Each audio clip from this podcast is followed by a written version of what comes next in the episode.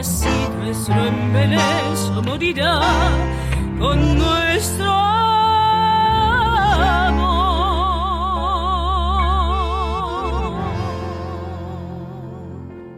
Gentili ascoltatori, bentornati a questa nuova edizione di Latinoamericano, la numero 827 di questa trasmissione che dal dicembre 2005 si occupa dell'altra sponda dell'Atlantico, lo diciamo sempre, fuori che il Canada e gli Stati Uniti.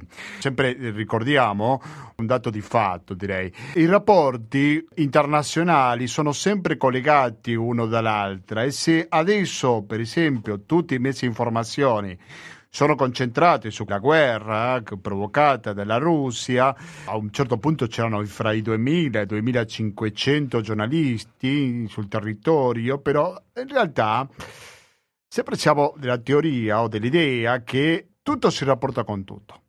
L'altra domenica qua a Radio Copertiva abbiamo parlato con un membro della FAO, per esempio, per ricordare le conseguenze della guerra dal punto di vista alimentario in molte parti del mondo. Però mi direte perché in una trasmissione sull'America Latina si parla anche della questione dell'Ucraina? Beh, per il motivo molto semplice, perché una cosa non molto chiacchierata, non molto conosciuta, è che, credete o no, cari ascoltatori, ci sono pure dei latinoamericani che sono presenti nella guerra in Ucraina, sono dal lato del paese invaso e quindi oggi faremo il collegamento in diretta con San Paolo in Brasile per capire un po' no, com'è questa situazione, per avere qualche dettaglio. Ho detto Brasile, Brasile è uno dei paesi presenti, almeno per qualche suo cittadino, in questo conflitto bellico.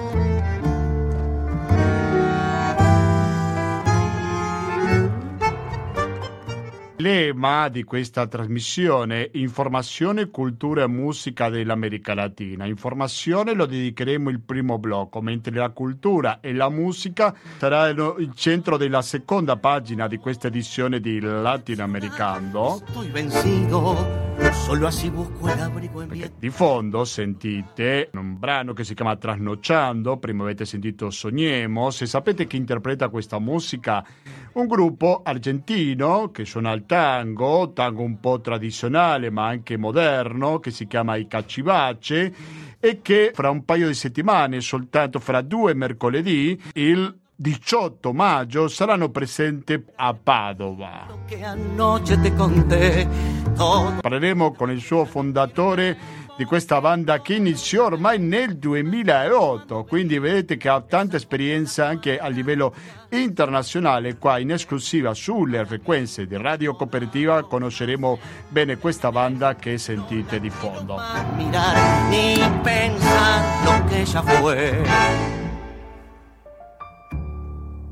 Adesso sentiremo un altro brano dei Caccivace, Quintetto, però attenzione perché non sentirete nessuna pubblicità. E allora come fa a sopravvivere Radio Cooperativa senza pubblicità? Risposta numero 1 120 82 301 che è il conto corrente postale. Risposta numero 2 il RID bancario. Risposta numero 3 il pago elettronico. Risposta numero 4 è il contributo con l'associazione Amici di Radio Cooperativa che lo ricordo potete detrarre dalle vostre tasse. Per più informazioni mi raccomando non fate a meno di visitare il sito ufficiale di Radio Cooperativa che è il www.radiocooperativa.org Vi ricordo che siete all'ascolto del Latinoamericano che va in onda ogni giovedì dalle ore 19.10 fino alle 20.10 in diretta e poi siamo in replica ogni lunedì dalle ore 16.25 e naturalmente all'indomani di andare in diretta ci trovate anche in podcast. Ecco, se andate sul sito ufficiale, lo ripeto, www.radiocooperativa.org potete recuperare queste e altre trasmissioni di Radio Cooperativa. La mail di questa puntata è latinoamericando-gmail.com ancora latinoamericando-gmail.com ci trovate anche su Facebook. Guapeando la muerte Regín. Adesso sentiamo un altro brano che si chiama Amarras e quando torniamo saremo sempre in diretta ma con il primo dei collegamenti che lo faremo con San Paolo, la capitale economica del Brasile.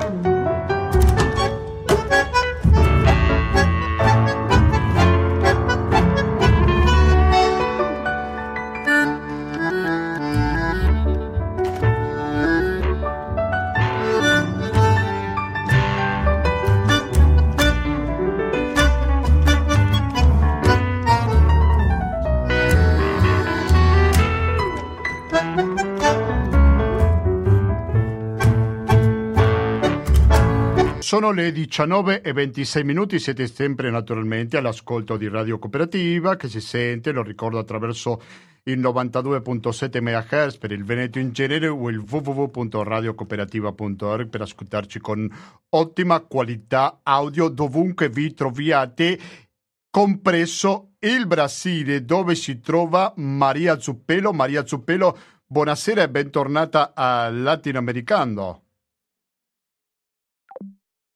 Eh, Maria Zuppelo non ci sente, vediamo. Ci senti adesso? Adesso vi sento perfettamente. Perfetto, sei in diretta, eh, te, te lo dico. Siamo lontani. Siamo lontani, però ti sentiamo come se tu fossi davanti. Allora, Maria Zuppello è giornalista nonché analista. La ringraziamo moltissimo per la sua disponibilità perché ho letto un articolo molto interessante su Militant Wire che parla dei foreign factor latinoamericani in cui c'è la presenza, tu hai parlato con qualcuno del Brasile, però poi ci sono foreign fighter latinoamericani anche dell'Argentina, della Colombia. Ecco, cosa possiamo dire? Non so se chiamarlo scoperta giornalistica, però mi sembra che una peruviani anche, però in ogni caso mi sembra molto interessante quello che hai scritto su Militant Wild, per favore, se puoi raccontarcelo. Allora, innanzitutto buonasera a tutti. Allora, i, questi foreign fighters ehm, stanno operando eh, in Ucraina, ecco, diciamolo. E diciamo anche che l'America Latina ha, in, soprattutto in alcuni paesi, per esempio come la Colombia, l'Ecuador, anche il Messico, ha una tradizione di mercenari eh, che vengono reclutati da società private eh, che operano nei conflitti e nelle situazioni eh, critiche di, di, tutto il mondo, quindi questa è una tradizione latinoamericana, sono in genere ex militari, ex poliziotti che eh, attratti da stipendi in dollari ehm, statunitensi preferiscono eh, lasciare il loro paese per queste operazioni che possono durare brevi o lunghi periodi a seconda del tipo di conflitto. Lo si è visto recentemente ad Haiti eh, quando è stato ucciso il presidente di Haiti e il comando era un comando di mercenari colombiani. Quindi c'è già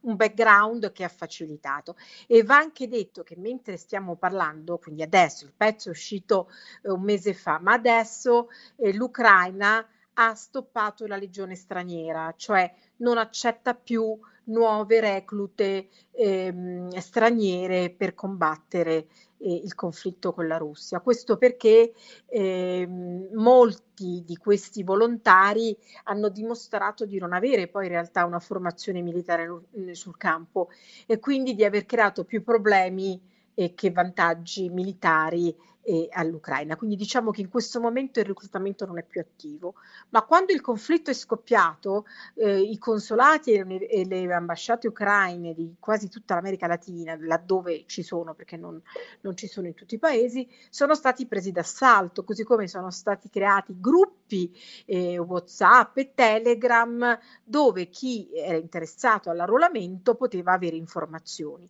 Eh, abbiamo, come hai detto tu, eh, eh, ehm, foreign fighters dal Brasile, dal Messico, eh, dall'Argentina, dalla Colombia, molti dalla Colombia. E molti di loro sono andati eh, con il miraggio di avere un salario o di avere in cambio una, un passaporto, un passaporto diverso eh, dal loro passaporto latinoamericano. E, mh, alcuni eh, sono eh, eh, come dire, infiammati dal, eh, dall'esercitare un'attività militare. Io ne ho seguiti diversi su Instagram, alcuni di loro sono ex legionari ehm, della legione francese e, ehm, e, quindi alcuni di loro erano formati in realtà. Eh, diciamo che l'evento che ha causato un ante e un post è stato ehm, l'attacco alla base di Yavoriv, che era questo ex, eh, questa ex base NATO ehm, di addestramento che era stata poi eh, riallestita come base eh, per appunto i foreign fighter eh, provenienti in, in, Ucraina. Dopo il bombardamento che è accaduto il 13 marzo, molti foreign fighters hanno desistito e sono scappati in Polonia, molti anche brasiliani, c'è stata una polemica, eh, alcuni ehm, eh, colonnelli brasiliani dell'esercito brasiliano hanno commentato duramente eh, la presenza di questi brasiliani ehm, tra i foreign fighters dicendo che era soltanto un modo per fare show, per, per attirare attenzione su Instagram, ma che questa gente, secondo il colonnello Fernando Montenegro, non aveva alcuna preparazione militare. Infatti poi la decisione dell'Ucraina ehm, è stata interessante da questo punto di vista perché hanno bloccato nuove reclute. Va anche detto che in passato, soprattutto il Brasile, ehm, è stato, come dire, eh, attratto dall'Ucraina e dal Donbass eh, rispettivamente.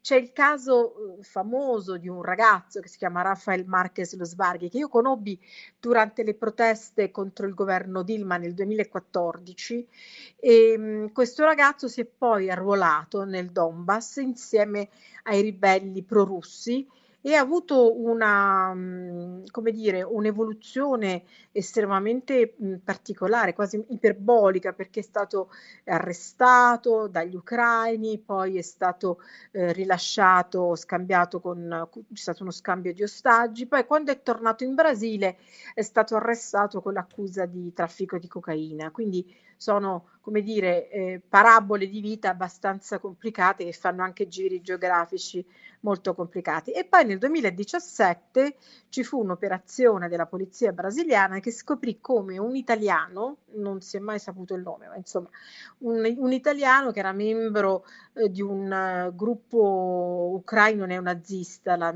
la divisione misantropica, prova, stava provando a reclutare giovani qua in Brasile proprio per andare a combattere ehm, nel conflitto del Donbass e chiaramente eh, per, per, per eh, come dire, come, come mm, eh, per, attra- per, attirarli offrivano soldi e, e, chiaramente garantivano un addestramento militare. Probabilmente sei persone eh, mh, all'epoca dal Brasile partirono per fare questa esperienza. Quindi, eh, come vedete, il, il, problema, il tema è molto, ha molte sfaccettature. Sì, certamente. Allora, interessi. siete all'ascolto di Radio Cooperativa, dall'altra parte della linea ci risponde Maria Zuppelo, che si trova a San Paolo, la capitale economica del Brasile. Maria, tu stai parlando che hanno bloccato l'ingresso di più militari latinoamericani, magari anche di altre parti del mondo, però... Di, quelli... di tutti, la legione la legione straniera, eh, che siano latinoamericani, ah. inglesi, eh, non, è, sta, è, stata bloccata, ma cosa hanno fatto con quelli che già c'erano in loco? Li hanno mandati via, tirati indietro oppure no, allora, o sono rimasti allora, e hanno bloccato molti, i nuovi? Prego. I nuovi hanno bloccato i nuovi, chiaramente, no, no, però c'è da dire che dopo questo attacco eh, missilistico della Russia sulla base Yavoriv, questo a già marzo, già il 13 marzo, molti foreign fighters sono andati via perché si sono, si sono sentiti non protetti, sono, hanno percepito il loro limite. E quindi c'è stato un po' un fuggi-fuggi, quindi sicuramente è molto difficile fare stime sui numeri. Io ti parlo dei latinoamericani, per esempio per i brasiliani non penso che ci siano state più di una decina di, di persone ehm, non sono in grado di dirti su larga scala poi di fatto quanti realmente sono rimasti, ma c'è stato sicuramente un fuggi-fuggi perché questo attacco missilistico ha colpito proprio una base che ospitava i foreign fighters, molti sono anche morti, credo una trentina di morti sì, e 134 feriti, quindi insomma quell'evento già a metà marzo ha sancito un cambiamento di rotta per quanto riguarda gli stranieri che combattevano in Ucraina. Mm, Chiaramente stiamo parlando di volontari perché probabilmente ehm, ci saranno stati anche, ci sono stati sicuramente mercenari professionali, ripeto, alcuni anche brasiliani erano ex eh, mh, uomini della legione straniera francese, quindi gente che è abituata a situazioni estremamente eh, dure, pericolose, sì. di conflitto, ma anche di, di clima, di, di, condizioni naturali. Quindi eh, bisogna fare un distinguo che però adesso, proprio per la difficoltà nell'ottenere informazioni dalle zone di conflitto, non, non è la priorità, diciamo, adesso la priorità lì è veramente il conflitto. No, certamente, però probabilmente arrivano sia dei professionali, credo che se non ricordo male c'era scritto sul tuo articolo sul Meditan Wire, che anche quelli un po' improvvisati. Lasciatemi esatto, passare questo esatto. termine, che sono quelli che non avevano proprio idea di cosa si trattava realmente una guerra, giusto? Esatto, poi tra l'altro... Quelli se non si sono tirati indietro dopo quelli probabilmente alla molti di, sicuramente tra coloro che hanno rinunciato subito sono stati quelli non professionali, però ti posso garantire che seguo persone su Twitter su Instagram che non hanno un grande background eh, in termini proprio di esperienze militari e che continuano a stare lì, quindi dipende anche molto dall'indole della persona, la voglia di di, di, di, di, protagonismo, anche perché non dimentichiamo che il continente sudamericano non ha avuto grandi guerre, non ha mai conosciuto una guerra mondiale, quindi c'è anche la curiosità di un, un fatto nuovo. Queste persone vedono per la prima volta dal vivo andando lì. Però adesso ripeto, questi flussi sono stati interrotti quindi eh, da tempo, da, da, diverse settimane, e per cui non, non è più un tema eh, di, di, di, di, grande attualità. Cioè, lo è stato, no, certamente, eh... ma sei riuscito a capire di quale cifre stiamo parlando? Quale cifra gli hanno promesso a questi combattenti ma che no, viaggiavano? No, non allora, si sa. Questi, molti di questi ragazzi che sono andati senza esperienza militare, eh, in realtà credo non abbiano preso soldi, hanno la speranza di poter avere un, una, un passaporto magari in futuro ucraino piuttosto che magari alla fine del conflitto avere delle cifre. Credo che invece i professionisti abbiano preso delle, delle somme importanti. I colombiani non sarebbero partiti senza la sicurezza di un pagamento che può andare, credo, dai 5.000 ai 10.000 dollari al mese, insomma, che sono cifre enormi per chi viene dall'America Latina. Sì, sì. Però, ripeto, i colombiani, per esempio, che sono partiti, la maggior parte erano mercenari professionali eh, sì, e sì. quindi sono abituati a vendersi, cioè adesso è stata l'Ucraina, prima è stato Haiti, domani magari sarà l'Africa e sono persone abituate a vendere le loro competenze alla guerra che paga di più. Chi paga meglio loro vanno direttamente senza avere nessuna ideologia che i soldi stesso, no? Questo mi no, sembra... e poi dipende perché appunto ci sono dei conflitti dove i mercenari sono, c'è più bisogno di mercenari rispetto ad altri, no? Sicuramente l'Ucraina è stata un'occasione ghiottissima perché eh, lo stesso governo ha aperto le porte, ha creato una, una um, legione, una foreign legion, quindi eh, ci sono altre guerre dove invece eh, questi ehm, contrattisti vengono chiamati per anche magari soltanto per fare protezione a multinazionali, a eh, edifici eh, sensibili in zone dove ci sono conflitti di guerra. Quindi, come dire, i lavori che loro poi svolgono variano eh, dipendendo dal tipo di contratto che hanno. Eh, non tutti i conflitti hanno bisogno di mercenari che combattono in prima linea hanno però magari bisogno di mercenari che garantiscano la sicurezza alle posizioni strategiche, eh, eh, centri strategici de, del paese che magari è in guerra. Ecco. Sì, sì, sì, certamente. Maria Zuppello ci risponde in diretta da San Paolo. Dal punto di vista mediatico, Maria, ha avuto qualche ripercussione quando si sono saputi di questi foreign fighter? Dico in America Latina in generale o anche in Brasile in particolare, dove tu ti trovi, nel senso che ha avuto qualche ripercussione, non si è saputo, nessuno ha dato importanza e si è andato avanti. No, no, allora sono usciti degli articoli sia in Brasile che in Colombia, eccetera. Però sai, per esempio, la, la Colombia eh, ha, questa, ha questo background da anni, quindi non era una novità per la Colombia che partissero, partissero mercenari per un conflitto. Per il Brasile era un po' la prima volta, sono usciti degli articoli, ma non c'è stato un grande clamore mediatico tra la popolazione. In questo momento il paese ha altri problemi da, da affrontare, come per esempio una campagna elettorale che è veramente... Sì, che dopo domani ci sarà una data importante, dopo ti chiederò su quello, però per esempio i colombiani che sono andati sono legati ai paramilitari che normalmente svolgono... Allora, eh, eh, mo, eh, l'identità, il tempo ha fatto diversi pezzi, no, molti di loro erano proprio militari, ah. era gente de, ex dell'esercito, come del resto anche quelli che sono stati poi arrestati ad Haiti, erano ex soldati che chiaramente poi hanno preferito vendere il proprio know-how a queste società private dove prendono stipendi molto più alti. Non, non, è necessario essere paramilitare, per, anzi, perché probabilmente il paramilitare guadagna molto di più facendo i suoi business in patria. Col sì, che non, non andando fuori. Sì.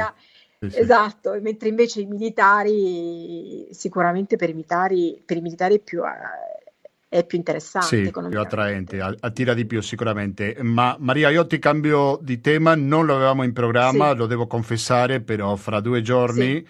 ci sarà una data importante che in tanti si aspettavano, ovvero la candidatura ufficiale di Ignacio Lula da Silva per le prossime elezioni presidenziali di ottobre. Cosa sì. significa questa candidatura ufficiale? Cosa potrebbe succedere da adesso in poi? Allora, guarda, io smorzo un po' gli entusiasmi perché è un po' quello che raccolgo qui in Brasile. È quello Purtroppo, che mi interessa. La vera, la vera tragedia di questo paese è che non è riuscito in questi anni, con esperienze politiche opposte, con problemi che si sono avuti da un lato e dall'altro, non è riuscito a produrre una terza via che fosse veramente che rispondesse al cambiamento. Perché quello che vedremo, anche se eh, appunto ancora la candidatura non è stata formalizzata, ma c'è stata la prova generale del primo maggio, che è stato un test tremendo per Lula, e adesso vi racconto perché, quello che stiamo vedendo è una campagna elettorale che porterà sicuramente il paese a una polarizzazione, ma che di fatto non porta niente di nuovo in termini di contenuti e, ehm, e di possibilità di cambiamento. Mi spiego. Lula si presenta quest'anno con un vicepresidente che si chiama Geraldo Alckmin, mm. ossia quanto di più lontano dai eh, valori, le idee del PT eh, di tutti questi anni. Geraldo Alckmin è, uno, è un uomo dell'Opus Dei, è stato ex governatore di San Paolo, è stato legato a diversi scandali di corruzione con l'Odebrecht e con tutta una serie di eh, situazioni eh, quando era governatore dello Stato di San Paolo e tutti si sono chiesti ma perché questa alleanza? Ricordiamoci il precedente di Temer che era vice di Dilma, che era quanto di più lontano dal PT e che poi con l'impeachment è diventato colui che ha preso in mano il paese ed era veramente l'antitesi di Dilma.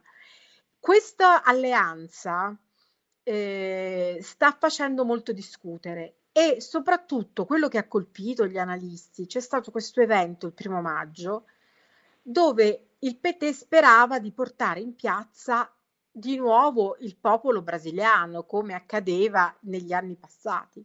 La cosa drammatica è che la piazza era vuota, tanto che Lula ha dovuto ritardare di tre ore e aspettare di mettersi prossim- in prossimità del concerto della Daniela Mercury per fare il suo discorso, con queste scene tremende dei suoi eh, cameraman che cercavano di zoomare per far vedere che ci fosse folla davanti e con invece le riprese dei droni che mostravano la piazza vuota. Questo ha creato problemi all'interno del del PT, perché si stanno giustamente chiedendo come mai questo è successo. Allora, sicuramente questa alleanza che Lula ha proposto con Alckmin ha infastidito l'ala purista del PT e quindi mh, la, la, la, gli elettori che hanno sempre creduto in modo nudo e puro nel PT. Questo tanto che addirittura eh, ad un'intervista che mh, credo lui l'abbia fatto per la foglia, eh, gli hanno chiesto ma lei e Alckmin farete insieme la campagna nel paese? E lui ha risposto no, ci saranno alcune zone dove andrà solo Alckmin e parliamo dell'interior di San Paolo, cioè delle zone dove ci sono i grandi proprietari, ehm, i grandi imprenditori agricoli, i grandi fazenderos, dove Lula non si può avvicinare e va da Alckmin, ma questo è, è indicativo di una ehm, sciapa, come si dice qui, cioè di un binomio che è, nasce schizofrenico. E, e, aver creato questo binomio schizofrenico sicuramente creerà problemi a Lula se vincerà, perché è alleato con uno dei peggiori personaggi che eh, la politica di questo paese abbia mai potuto produrre. Questo è una cosa. Il resto è che purtroppo la popolazione brasiliana non dimentica tante cose, non dimentica gli scandali di corruzione, non dimentica eh, i problemi eh, di una educazione e di una eh, salute pubblica che nei, negli oltre eh, 13 eh, anni di PT non sono stati risolti. Quindi la popolazione sta andando al voto in modo scorato, in modo eh, non c'è entusiasmo, c'è la disperazione di dire scelgo il meno peggio. Allora la domanda è chi sarà il meno peggio? È difficile da dire perché i sondaggi, per esempio, adesso hanno riportato di nuovo eh, a, a, crescere Bolsonaro, ehm, però poi è uscita la copertina di Time, che è stato chiaramente un messaggio. Sì, l'ultima, non... secondo l'ultima, tempo, credo che diceva. Sì, quello chiaramente è stato un messaggio in bottiglia degli americani a Lula e, e delle società, del, delle, delle, aziende americane a Lula che dicono ti rileggiamo, eh, però, però probabilmente Lula dovrà modificare un pochino eh, i contenuti della sua campagna perché ogni giorno sta facendo uscite estremamente eh, radicali che, no, che nuociono sia alla popolazione che anche al mercato internazionale. Ti faccio un esempio. Di nuovo lunedì è uscito un pezzo di Haddad che dovrebbe essere il candidato al governo di San Paolo e un economista che è un economista che fa parte del team di advisor di Lula in cui si ritorna a parlare di quella moneta sudamericana che aveva lanciato Chavez.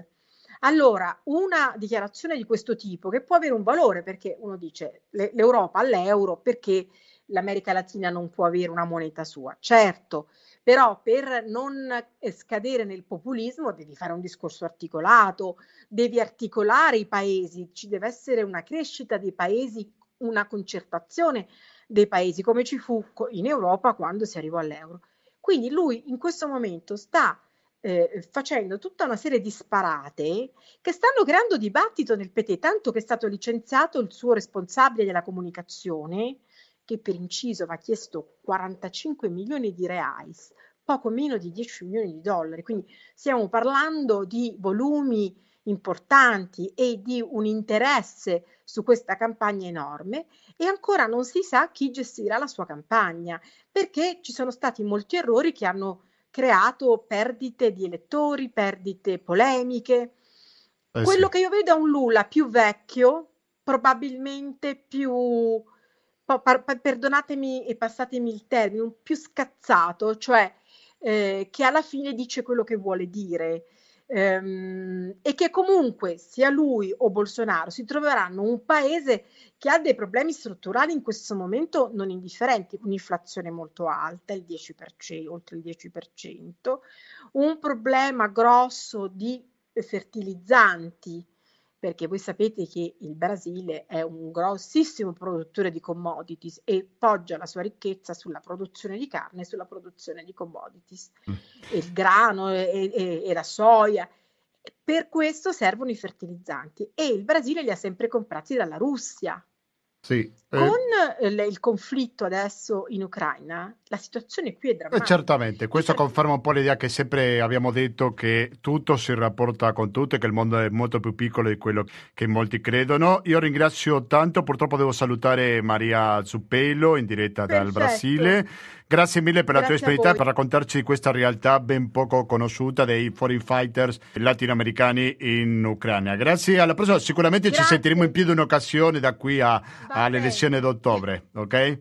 Ah, ne vedremo delle belle. Eh, ciao, sicuramente. Ciao Maria, un saluto.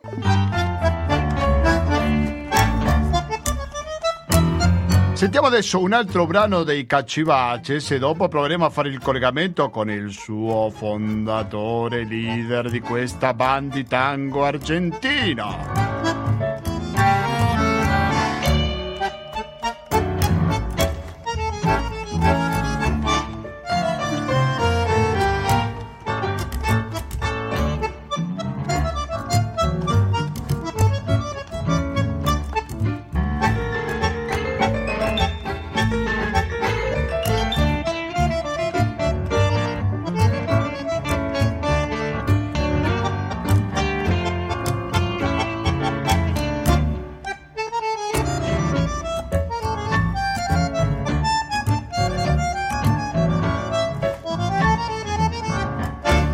Eccoci qua, sono le 19.53 minuti, siete all'ascolto di Radio Cooperativa naturalmente. La banda che abbiamo appena ascoltato si chiama El Caccivace Quintetto che è nata nel 2008, che attenzione perché fra meno di due settimane, cioè il 18 maggio saranno presenti qui a Padova, ma innanzitutto vorrei conoscere un po' meglio no? questa band. Il suo leader e fondatore si chiama Vito Venturino, che in questo momento ci ascolta dall'altra parte della linea. Vito Venturino, buonasera e benvenuto a Latinoamericano. Vito Venturini, ci senti?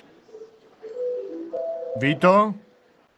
Sì, eh sì. Senti? Pronto, sì, adesso ti sento. Grazie mille per la tua disponibilità. Sarete presenti fra un paio di settimane qui a Padova. Ecco, ma innanzitutto tu sei il chitarrista, suona anche il basso, lo suonava prima il rock dei jazz, e poi ti sei sentito attratto dal tango nuovo. Spiega no, la formazione dei caccivace mescolato con un po' di tango più tradizionale. Ecco, vuoi mm, presentare in società i nostri ascoltatori? Vuoi dire qualcosa sui caccivace, per favore?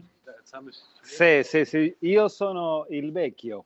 Il, il vecchio, il diversamente io giovane, sono... dai, mettiamola così. Sì, sì, sì, sì. sì.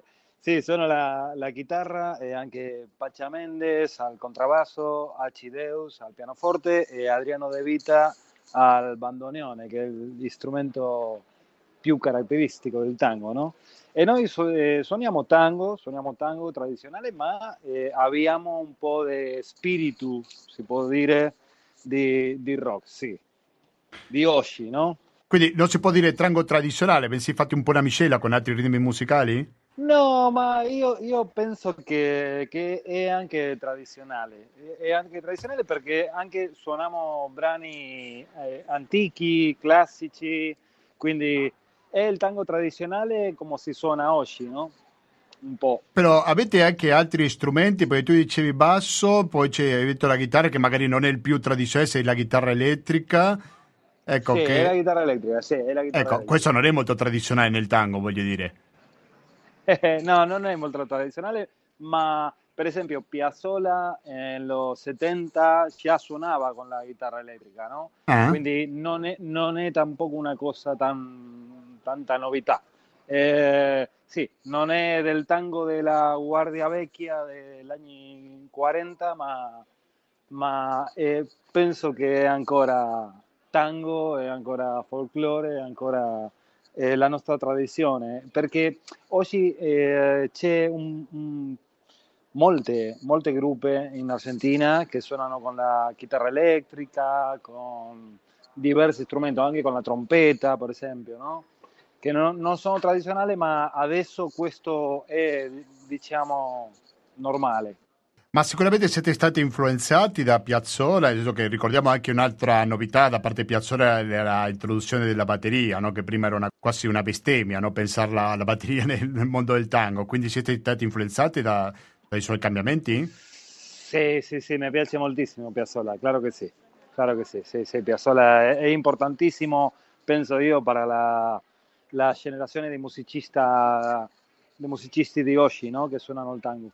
Mercoledì 18 maggio saranno presenti dove? A Cadoneghe, qua in provincia di Padova, alla sala da ballo Antica Trattoria da Gambaro. C'è il video di Corrado Grasselli, Tango Passion Radio, Denis, ci sarà il DJ, si partirà alle ore 19.30, ma poi ci sarà il concerto alle ore 22. La voce che sentirete di una persona che abita in Italia, no? Come Martin Troncoso, ecco. Sì, eh, Martin, Martin Vuoi raccontarci qualcosa di lui? Avete già suonato con lui? Eh, sì, sì, Ma- Martin è un, un, grandissimo amico, è un, un cantore stupendo. Um, lui abita a Milano, ma noi con lui abbiamo, abbiamo gravato in studio solo un brano, ma lavorato insieme molto, moltissimo, da tanti anni fa con lui. Quando noi siamo in, in tour eh, qui in Europa lavoriamo insieme, anche quando Martin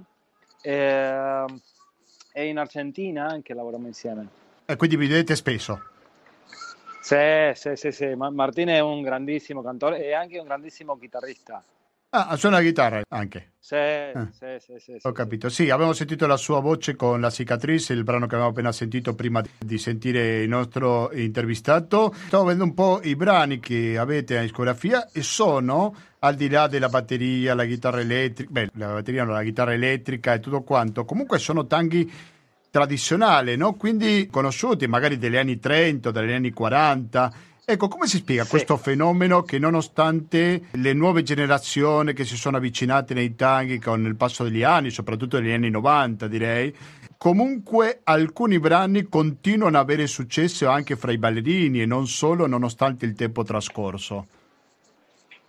Sì, è una, è una movida bellissima con il tango adesso in Argentina e anche in tutto il mondo perché la gente è ballando tango eh, ancora eh, è, è, bellissimo per me viaggiare, incontrare, trovare il tango in tutto il mondo e la gente che lo balla.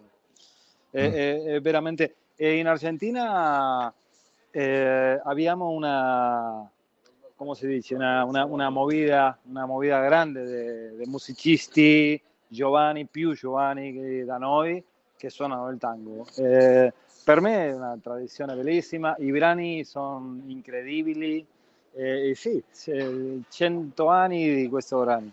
Perché alcuni sono di, di vecchia data, no? Per questo dicevo. Sì, sì, sì, sì, Vuoi scegliere un brano magari che a te sia particolarmente chiaro? Perché quelli che abbiamo scelto oggi è del vostro ultimo lavoro che si chiama Alien Cantò, quindi qualcuno ha cantato. Non so se vuoi scegliere un brano che per te sia particolarmente caro.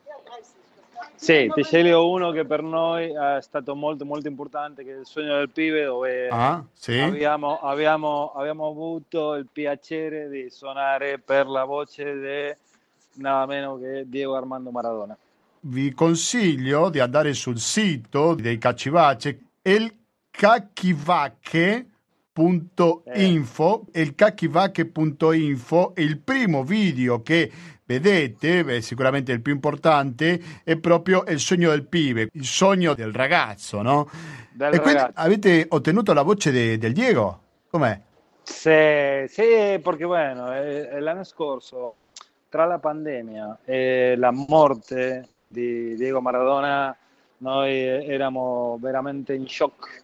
Eh, non potevamo viaggiare, non potevamo fare il tour eravamo in lockdown in Buenos Aires, eh, Maradona parte e noi diciamo dobbiamo fare qualcosa, dobbiamo fare qualcosa bella per, questa, per questo amore, per questa tristezza. No? So, abbiamo, abbiamo, trovato la voce di, di, Diego in un antico programma di televisione e, e abbiamo fatto la musica per, per la sua voce. Questo è fantastico. Sentiamo il sogno del pibe.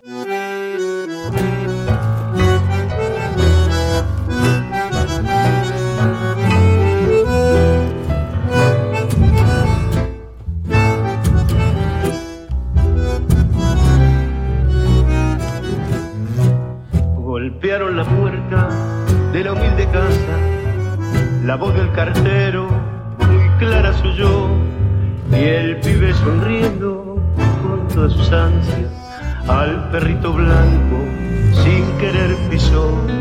Mamita, mamita, se acercó gritando, la madre extrañada cruzó el piletón. Viendo y llorando, el plume ha mandado hoy la citación, mamita querida, ganaré dinero, seré un Maradona, un Bati, un Pelé. Dicen los muchachos del norte argentino que tengo más tiro que el gran Bernabé. Vas a ver qué lindo cuando yo en la cancha mis goles aplaudan, seré un triunfador. Jugaré en la quinta y después en primera. Yo sé que me espera la consacrazione. Non so se prima di salutarci volevi aggiungere qualcosa per gli ascoltatori prima di questo evento che avrà luogo sì, a Cadoneghe. Sì, che, Prego.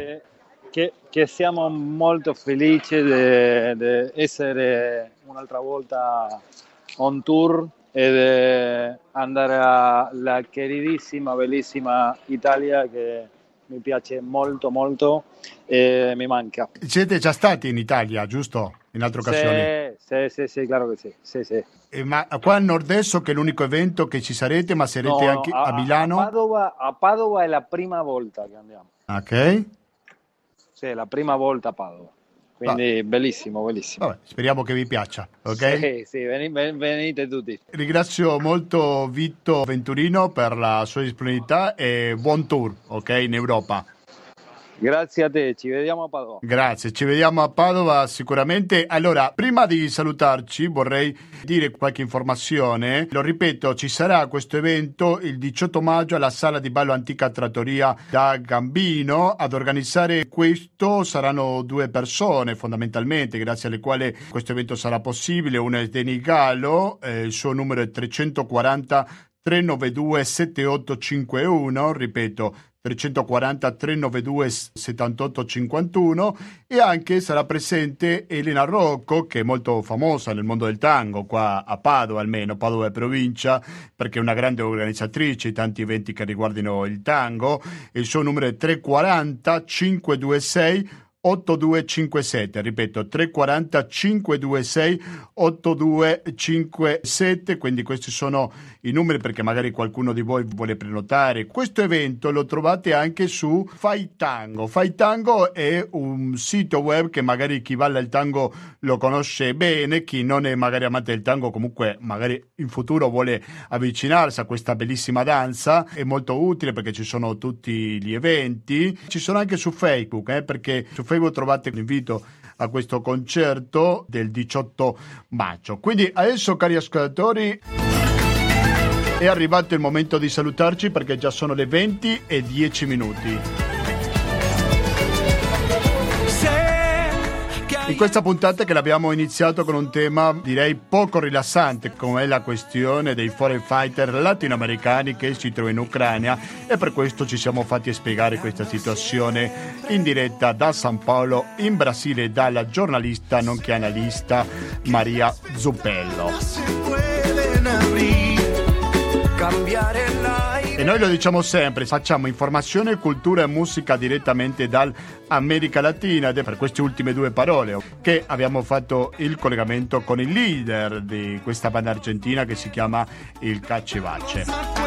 Pintarse la cara color esperanza, tentare al noi adesso ci salutiamo, per voi mi raccomando continuate all'ascolto di Radio Cooperativa perché fra meno di dieci minuti partirà una nuova edizione di Quelli che è il diritto, questo dalle 20.20 fino alle 21.50 e dalle 22 fino alla mezzanotte e mezza sarà il momento di sentire intrattenimento.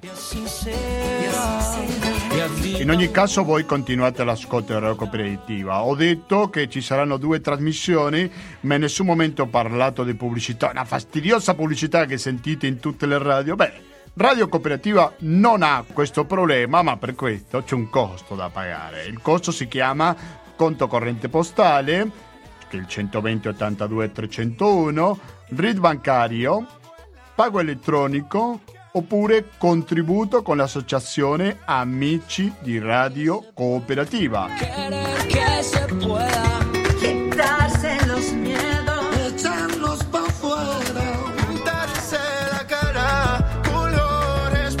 Per comunicarvi con noi potete farlo durante tutta la settimana alla mail che è latinoamericando-gmail.com ripeto latinoamericando-gmail.com ci trovate anche su Facebook quindi se non l'avete fatto ancora mettete mi piace mi raccomando alla pagina Facebook di Latinoamericando.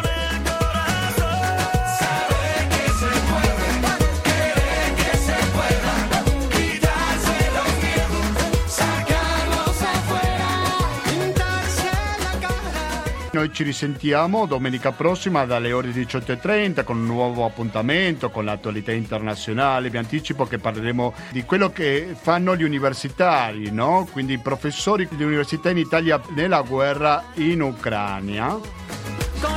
Ma voi intanto continuate all'ascolto di Radio Cooperativa. Da Gustavo Claros, grazie e alla prossima.